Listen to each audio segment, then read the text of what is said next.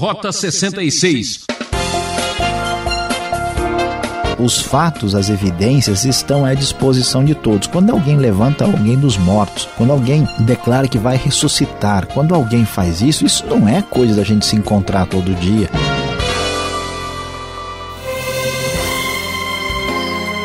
Agora para você ouvinte, o imortal programa Rota 66, a trilha de quem precisa de força para viver. A série Evangelho está estudando o livro de João e hoje, destaque especial para o capítulo 5.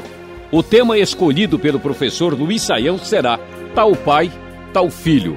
Se você tem dificuldades em entender quem e como é Deus, esta é a oportunidade para conhecê-lo. Chega de superstição e de ouvir palpites que dizem que todos os caminhos levam a Deus. Chega de confusão. Jesus apresenta uma afirmação contundente que ele é o único. Para que complicar o que pode ser simples? A fé em Jesus é suficiente, gente. Veja só. Chegando ao início do capítulo 5, nós vamos ficar sabendo que Jesus subiu a Jerusalém para uma festa dos judeus. Não temos certeza de que festa é essa. Geralmente, no Evangelho de João, nós temos sinalizadas as Páscoas conhecidas, que nos dão uma ideia clara de que o ministério de Jesus dura três anos. Talvez a festa aqui seja o Pentecostes, seja. Pode ser a Páscoa, mas a probabilidade não é uh, muito segura nessa direção. De qualquer maneira, festa obrigatória para os judeus pode ser também Sucote, ou seja, a festa dos tabernáculos. E então Jesus, na cidade de Jerusalém, uh, uh, o texto vai nos dizer que ali há uma um tanque perto da porta das ovelhas, que em aramaico era chamado de Betesda, que tinha cinco entradas uh, ou alpendres em volta. Ali costumava ficar muitas pessoas doentes e inválidas, cegos, mancos e paralíticos. Eles esperavam um movimento das águas. E então o texto prossegue e nos diz que de vez em quando descia um anjo do Senhor e agitava as águas. O primeiro que entrasse no tanque, depois de agitadas as águas, era curado de qualquer doença que tivesse. O texto então nos diz que um dos que estavam ali era um paralítico que já estava há 38 anos esperando alguma possibilidade de ser curado da sua doença. Quando Jesus o viu deitado e soube que ele vivia naquele estado durante tempo, ele perguntou: Você quer ser curado? O paralítico então responde: Senhor, não tenho ninguém que me ajude a entrar no tanque quando a água é agitada. Eu, enquanto estou tentando entrar, outro chega antes de mim. Então Jesus disse ao paralítico: Levante-se, pegue a sua maca e ande. O homem ficou curado na mesma hora, pegou a maca começou a andar. Isto aconteceu num sábado. Veja só, agora vamos entender o que vai acontecer aqui no cenário. E os judeus disseram ao homem que havia sido curado: Hoje é sábado, não lhe é permitido carregar a maca. Mas ele respondeu: O homem que me curou me disse: Pegue a sua maca e ande. Então lhe perguntaram: Quem é esse homem que lhe mandou fazer isso? O homem que fora curado não tinha muita ideia de quem era Jesus. Jesus tinha inclusive desaparecido no meio da multidão. Então, mais tarde, o homem a, a encontra Jesus no templo e Jesus olha para ele e diz: oh, Você está curado, não volte a pecar para que algo pior não lhe aconteça. O homem então foi contar aos judeus que Jesus o havia curado. Aí as coisas começam a complicar, prezado ouvinte. Os judeus ficam muito indignados porque Jesus estava fazendo essas coisas no sábado. Na verdade, nós vamos perceber que na própria lei não havia nenhum mandamento que impedisse alguém de curar uma pessoa no sábado.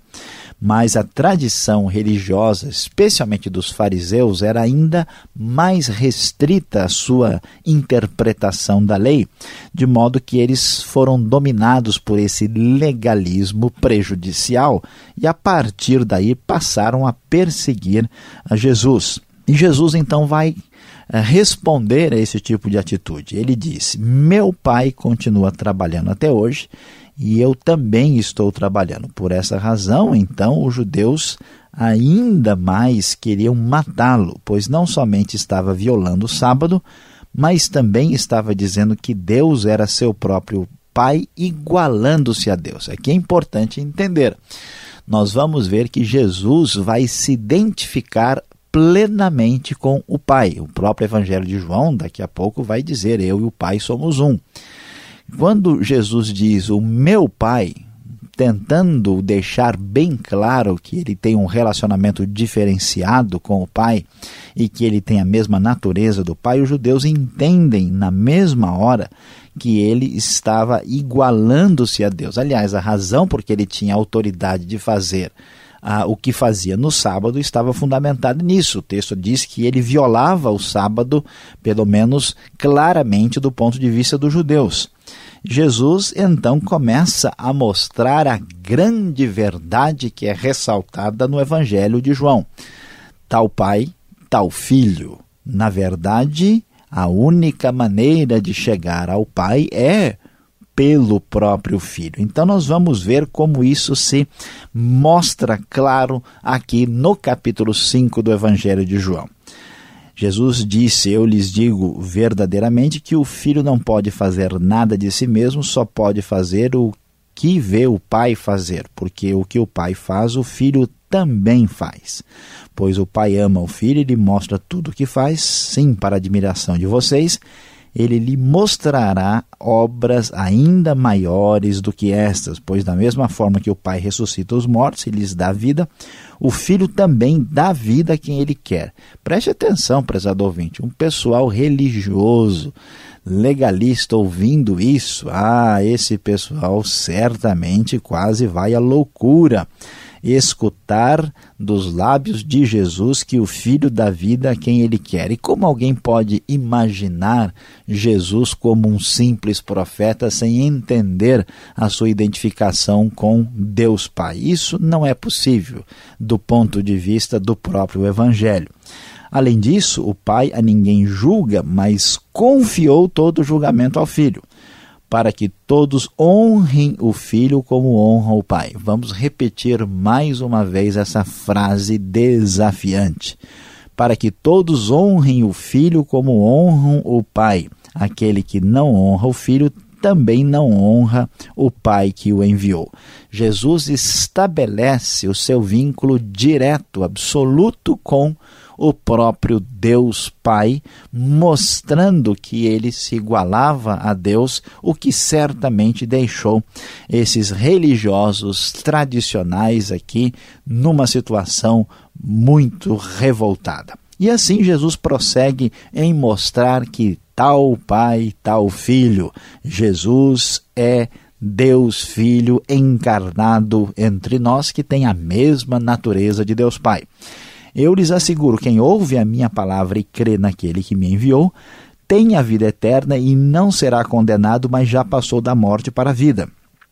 Eu lhes afirmo que está chegando a hora e já chegou em que os mortos ouvirão a voz do Filho de Deus e aqueles que a ouvirem viverão. Pois, da mesma forma como o Pai tem vida em si mesmo, ele concedeu ao Filho ter vida em si mesmo e deu-lhe autoridade para julgar, porque é o Filho do Homem. Veja mais uma vez como Jesus deixa bem claro a sua autoridade dada por Deus e a sua identificação com o próprio Pai. Então ele prossegue a afirmar a realidade futura da ressurreição, que está chegando a hora em que todos os que estiverem nos túmulos ouvirão a sua voz e sairão. Os que fizeram o bem ressuscitarão para a vida, e os que fizeram o mal ressuscitarão para serem condenados.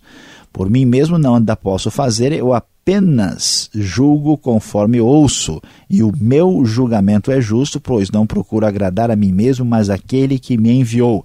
A missão de Jesus claramente ligada ao Pai. Agora, afirmar isso não é tão difícil. Então, Jesus, a partir do verso 31, vai mostrar onde está a base para a sua autoridade, essa ligação diferenciada com o Pai, onde vemos que tal Pai e tal Filho. Ele então vai dizer: Olha, o meu testemunho, se fosse só eu mesmo falando, não seria válido, mas há outro que testemunha em meu favor, e o testemunho dele é válido. Vocês enviaram representantes a João e ele testemunhou da verdade. João é o primeiro que claramente manifesta o seu testemunho de que, de que eu vim da parte do Pai. Eu tenho um testemunho maior que o de João, diz o verso 36, a própria obra que o Pai me deu para concluir e que estou realizando, testemunha que o Pai me enviou. Agora mesmo Jesus fez essa cura extraordinária. Jesus ressuscitou mortos. Jesus mostrou na sua vida que o seu poder era sem igual e que ele vinha da parte de Deus. E o Pai que me enviou, ele mesmo testemunhou a meu respeito. Vocês nunca ouviram a sua voz, nem viram a sua forma. Nem a sua palavra habita em vocês, pois não creem naquele que ele enviou. Vocês estudam cuidadosamente as Escrituras porque pensam que nelas vocês têm a vida eterna. E são as Escrituras que testemunham a meu respeito, contudo vocês não querem vir a mim para terem vida. Além do testemunho de João, além do testemunho do Pai, a própria Bíblia, o próprio Antigo Testamento, o Tanar, a palavra divina, testemunha a respeito de Jesus através das suas profecias ali claramente definidas. Eu não aceito glória dos homens, mas conheço vocês, sei que vocês, sei que vocês não têm o amor de Deus. Eu vim em nome de meu Pai e vocês não me aceitaram, mas se outro vier em seu próprio nome, vocês o aceitarão. Quantas vezes falsos profetas foram ouvidos pelo povo? Como vocês podem crer se aceitam glória uns dos outros, mas não procuram a glória que vem do Deus único? A razão que muitos rejeitavam a Jesus não era por sinceridade, mas por buscar glória própria. Contudo, não pensem que eu os acusarei perante o Pai. Quem os acusa é Moisés, em quem estão as suas esperanças. Ou seja, Moisés é aqui o quarto testemunho claro de que Jesus veio da parte do Pai. E Jesus vai terminar de maneira contundente. Se vocês crescem em Moisés, creriam em mim, pois ele escreveu a meu respeito, visto, porém, que não creem no que ele escreveu, como crerão no que eu digo. A grande verdade é que Jesus se revela como o Filho do Pai, como aquele que é identificado com Deus e que a sua obra veio de Deus e ele mesmo era o Filho de Deus. Em resumo, o que vemos no capítulo 5 é o relacionamento entre Deus Pai e Deus Filho, entre Deus e o Senhor Jesus. A verdade é que tal Pai, tal Filho.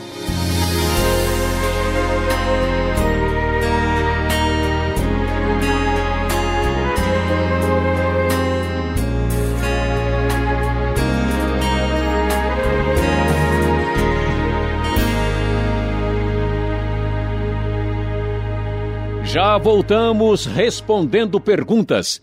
Este é o programa Rota 66, o caminho para entender o ensino teológico dos 66 livros da Bíblia. Esta é a série Evangelho, o livro de João, capítulo 5, tema Tal Pai, Tal Filho. O Rota 66 tem produção e apresentação de Luiz Saião e Alberto Veríssimo. Na locução, Beltrão e envie sua opinião. Participe. Escreva para rota66 arroba transmundial.com.br ou Caixa Postal 18.113 CEP 04626-970 São Paulo, capital. Fique agora com o debate para tirar as dúvidas.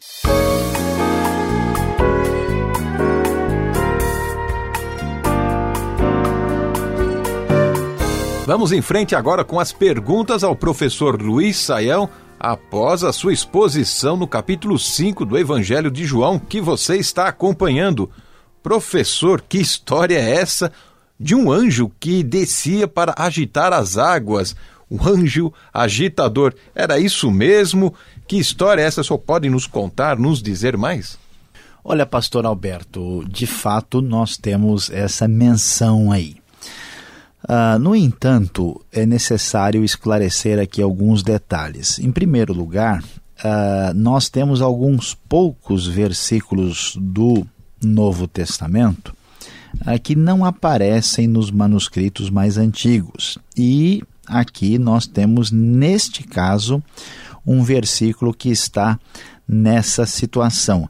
Esse texto não aparece nos manuscritos mais antigos, o que fez com que alguns estudiosos até sugerissem que o texto não fez parte do próprio original é um texto um tanto controvertido. Mas, independentemente dessa discussão, tratando o texto, porque você vai falar, puxa, mas o que, que eu faço? Eu abro a Bíblia aqui e está o versículo aqui. Pois é, considerando esse versículo, se Deus permitiu a sua preservação, o versículo pode ser levado a sério, sem dúvida. A questão é que o texto diz que isso era o que se contava lá. Não diz em nenhum momento que de fato um anjo descia, não é João, é uma narrativa falando do que as pessoas acreditavam. Muitos textos da Bíblia são descritivos de uma realidade que existe, mas eles não são normativos, não estão dizendo que isso era fato, simplesmente que as pessoas esperavam que um anjo descesse. Né? Então, isso pode ser uma sugestão de que não era uma realidade, mas que fazia parte de um cenário em que se acreditava nisso. Agora, professor, como se deu a cura desse paralítico? Ele teve fé naquele momento? Porque o verso 14 dá uma indicação de que a doença tinha alguma relação com o pecado dele. É isso mesmo? Olha, pastor Alberto, a questão não é tão simples assim. Né? Quando nós lemos a gente vai descobrir que Jesus dá uma ordem para o paralítico para que ele tomasse a sua maca e andasse. E nós vemos que o paralítico obedeceu. A questão é que nós imaginamos fé muito como algo assim abstrato, né, do coração, da intenção. E no pensamento bíblico, fé é demonstração por meio de ação de atividade. Quando ele obedeceu, ele creu em Jesus, senão ele não teria feito nada. Então não dá para dizer que ele foi curado sem fé nenhuma. Ah, aí o que a gente vai lê no verso 14, Jesus né, dá uma advertência para ele aí que chama a atenção: não volte a pecar para que algo pior não lhe aconteça. A gente sabe que algumas enfermidades podem ser consequência de pecado. E em outros casos isso não tem nada a ver. Aqui não fica claro se o caso dele era esse. Pode até ser que ele tivesse alguma ligação com o pecado e Jesus então diz: Olha, você não volte a pecar. Ou então Jesus mais provavelmente está dizendo outra coisa: Olha, a sua preocupação era com doença, não é? Pois é, mas saiba que o que é mais sério é o pecado. Portanto, você não volte para o pecado, porque o que pode acontecer é pior do que ficar doente como você ficou. É mais provável, até pelo enfoque de João, que esta seja a melhor interpretação desse versículo. E a sequência deste milagre, desta cura, é porque ela aconteceu no sábado. Professor, como entender o sábado neste contexto? Jesus parece ter violado o sábado. Que implicação teria isso para nós e, e para aquele momento lá? Olha, pastor Alberto, essa é uma das questões mais complicadas e difíceis da gente lidar na própria escritura. Há alguns estudiosos que eles eh, entendem de fato que Jesus quebrou o sábado no sentido absoluto, ou seja, o sábado dizia uma coisa na lei e Jesus foi e agiu de maneira contrária, porque Jesus, sendo divino e mostrando a sua própria autoridade, ele agiu dessa forma. Parece pouco provável que a gente deva entender a coisa dessa maneira, porque Jesus mesmo, de certa forma, respeitava o sábado, como nós vemos ah, no Evangelho de modo geral. Ah, o que devemos entender é que é mais provável que Jesus quebrou o sábado do ponto de vista dos próprios fariseus, que não entendiam a leitura do sábado conforme nós vamos encontrar dita por Deus. Eles estavam tornando o sábado um legalismo, algo muito além. O sábado, na verdade, existia antes da própria lei. Né? Nós vamos ver que o sábado há um princípio sabático importante na Escritura que vem lá da própria criação. Agora, o problema, Pastor Alberto, nessa questão do sábado é que às vezes alguns grupos cristãos, através da história, colocam o sábado ah, numa posição muito além do que ele deveria estar, sendo a coisa mais importante, primordial, eh, necessário para a salvação, e aí ah, o, o enfoque está absolutamente fora de lugar. Na tradição cristã, historicamente, alguns grupos entenderam que o princípio sabático deve ser preservado sem necessidade de um sábado literal. Alguns grupos, por exemplo, fizeram do domingo uma espécie de sábado cristão. Né? A questão, então, é bem ampla e bem aí ah, ah, aberta a posicionamentos diferentes. Nós devemos ter uma certa tolerância sobre essas questões, não devemos desprezar o, o princípio sabático e devemos tomar cuidado para não cair num legalismo. Jesus mostrou que a, a razão de ser do sábado era mais importante do, do que o seu cumprimento literalista não entendido devidamente. Lendo o texto de João 5, a gente fica maravilhado com a ação de Jesus. Mas nos colocando do lado dos judeus da época, será que Jesus não está exigindo demais dos judeus daquele tempo? pedindo que eles crescem, que ele era o filho de Deus? Porque essa dificuldade a gente enfrenta ainda hoje em dia, não é? Olha, pastor Alberto, essa pergunta é muito pertinente. Por quê?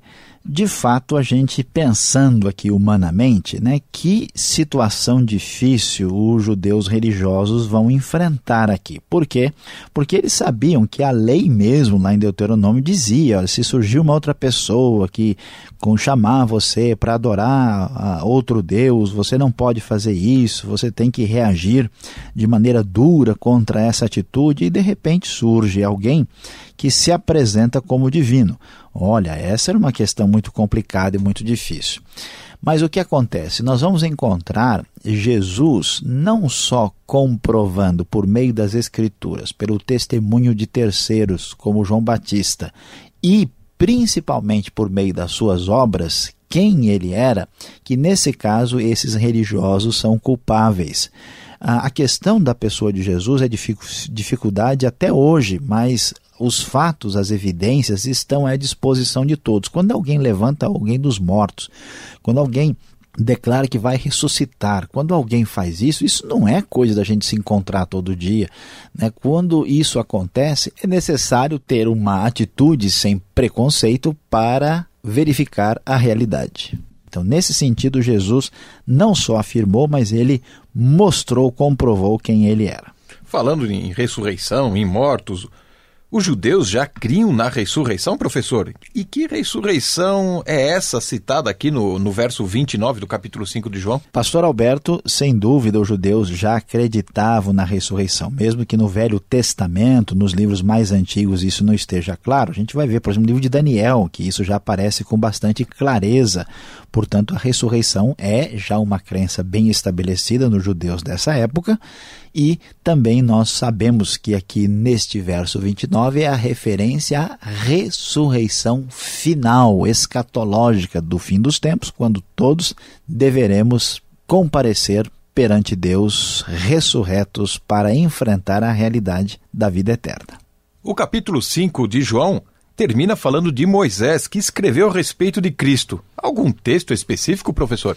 Perfeitamente, pastor Alberto. No mínimo, nós devemos levar em conta que a referência de Jesus é Deuteronômio 18,15, quando foi dito, aqui por meio de Moisés, que haveria de ser levantado um profeta semelhante a Moisés e que todos deveriam ouvi-lo. Jesus afirma que ele é esse profeta.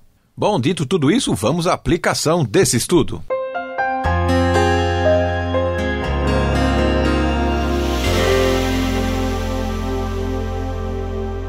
No Rota 66 de hoje, nós estudamos João capítulo 5. O tema de hoje foi Tal Pai, Tal Filho.